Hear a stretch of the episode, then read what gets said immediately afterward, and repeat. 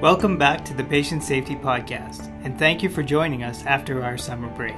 This series is brought to you with the support of W21C in the Cummings School of Medicine at the University of Calgary. This episode features Dr. Sam Garvey, Associate Chief Medical Information Officer and Internal Medicine Physician at Vancouver Coastal Health.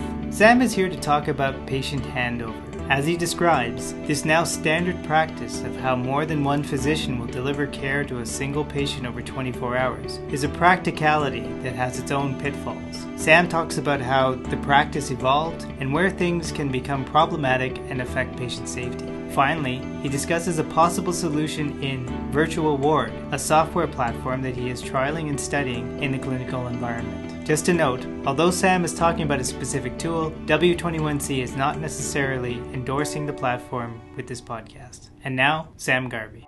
So I'm here today to talk about a major issue in patient safety, which is patient handover, and a tool that we've developed to address that issue, uh, known as the virtual ward.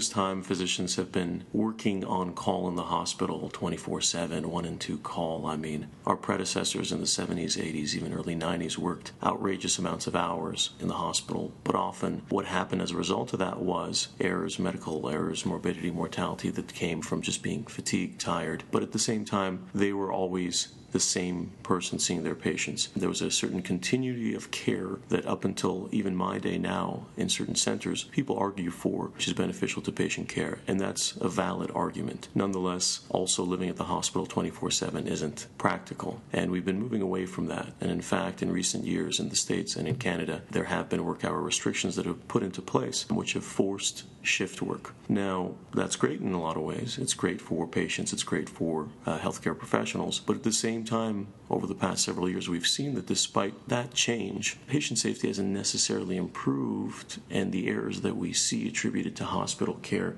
have just shifted from one kind of error to another, and this other form is errors in patient handover what we've seen is data from the states where they've actually said that two thirds of uh, sentinel events are actually related to patient handover, and that was discussed in the IPASS uh, study, which was a major study that was recently published by Harvard, a landmark multi site research, communication, and patient safety study involving nine institutions across the US and Canada. What they found was implementation of a bundle of interventions to improve resident and physician communication during handover of patient care was associated with a 30% reduction in preventable adverse events, and that's medical errors that result in harm to patients. That's huge. That's something that we really need to take note of. And that's just relating to education and some tools and some mentorship in those settings. Now imagine if we took that and integrated with a health information infrastructure, clinical information system essentially, a tool that we can use for handover within that setting and implemented that in our sites. And that's what really we're doing right now and we think will be the new standard of care and needs to be the new standard of care. But in this country, in Canada, some studies have shown that the third leading cause of morbidity and mortality are are, in fact, healthcare professionals. And that's extremely disconcerting. And we should be really looking at why that is. And really, I think that the handover and communication process is a big, big part of it. I think that you know, we have phenomenal healthcare practitioners in this country who are knowledgeable, who work hard, and who mean well. But ultimately, the system is letting them and patients down. And it's that infrastructure that we need to improve. And that's ultimately what's costing lives, what's costing money to the system, and frustration to all of us. Currently the state of our inpatient care settings is that somebody works during the daytime and then they go home at let's say 5 and then there's a nighttime call person a clinical associate a resident a fellow a staff person. Then the post call person goes home at 7 8 a.m the next day. Somebody else comes back in. There's very little if any communication between these two people or groups of people as it currently stands. And if there is, it's often verbal. Sometimes it may be something scribbled on a piece of paper, but inherently it's not a process that's structured and it's not done in a way that could be best optimized. Really, the problem is twofold. One is that culture of handover, that habit is not necessarily there, and the education around what information to pass on. Sometimes when handover does occur, especially in the verbal format, it can be quite wordy uh, and lengthy and inefficient as well. But then once you have handover in place and a process for teaching handover, the next step that you need, in my eyes and in the eyes of my colleagues who have developed this tool, is in fact health information infrastructure for that. I think that verbal communication is great, but written communication communication needs to go hand in hand with that in terms of patient handover, and in fact adds an improved layer in terms of that communication and handover process. And having something written in a standardized, structured manner that can be shared among healthcare professionals, taking care of a group of patients, is really that standard that we think we should be moving to. And that's why we built the virtual ward, which is an electronic handover application, and have uh, worked to implement it at many of our sites in Vancouver.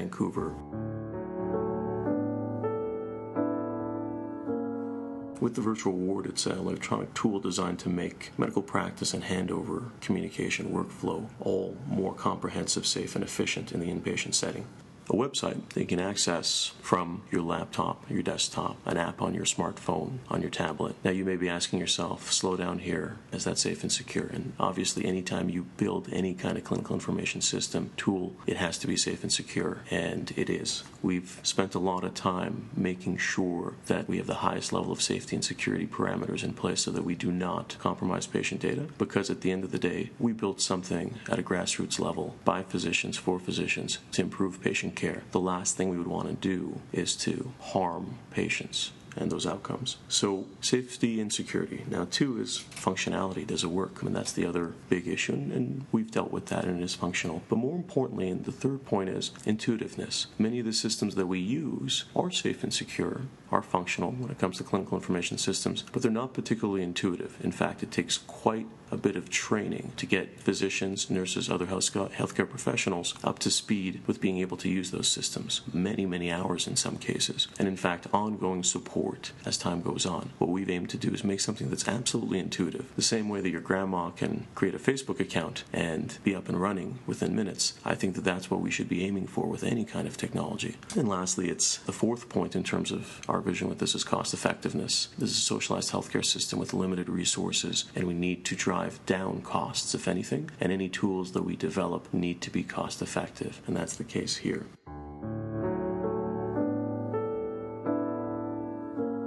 What are the benefits of this tool? The benefits that we see with the virtual ward is that it provides a standardized tool for patient handover. It improves safety and security of patient data by decreasing the probability of compromised patient information by doing away with printed lists, billing cards, all of this paper that overwhelms us. It improves practitioner accountability through providing the ability to track and audit task completion among team members. So essentially, you have a list, a handover list shared among the residents, students, staff, everybody's sharing that same data, editing that same data, completing tasks on that same list, and that can be audited and tracked through checklist functionality, which is again huge. Other benefits include improves efficiency of patient communication and handover through essentially a centralized repository of information that contains patient summaries, issues, and tasks that are shared among healthcare providers. Reduction in the duplication of work is another big thing that we need to move towards. And with the virtual ward, we've shown that there's a reduction in the duplication of work with staff, residents, medical students who do not have to keep separate lists or cue cards. That's a redundancy in the system that we do not need. The entire patient profile can be kept in one location if one wishes. And ultimately, with this tool, we see it as a way of not only improving patient safety, but also through that process increasing the time that physicians can spend with their patients. More and more, we seem to spend time documenting, writing down things, jotting things, this and that. And I think that the handover process can be cumbersome. And we have had feedback in the past, both with verbal and written handover, that, you know what, this, this just creates another barrier for me. This just consumes more time in my day to day in the inpatient setting that's already fairly busy. Now, the truth is that with any new process, it is going to take some time to learn how to do handover properly in a structured manner and to document that. But ultimately, what we've seen is that it is overall reducing the duplication of work, and that's leading to time saved in the big picture. And I think that's the critical thing in any setting where if you're an institution looking at putting handover process in place, just like any new process implementation, it takes a little bit of time. That change in behavior leading to a change in habits and ultimately to a change in culture takes time. And there will be initially some inefficiencies, just like any other process when you start it. But ultimately, what we've seen is that it is much more effective and reducing the duplication of work and saving time.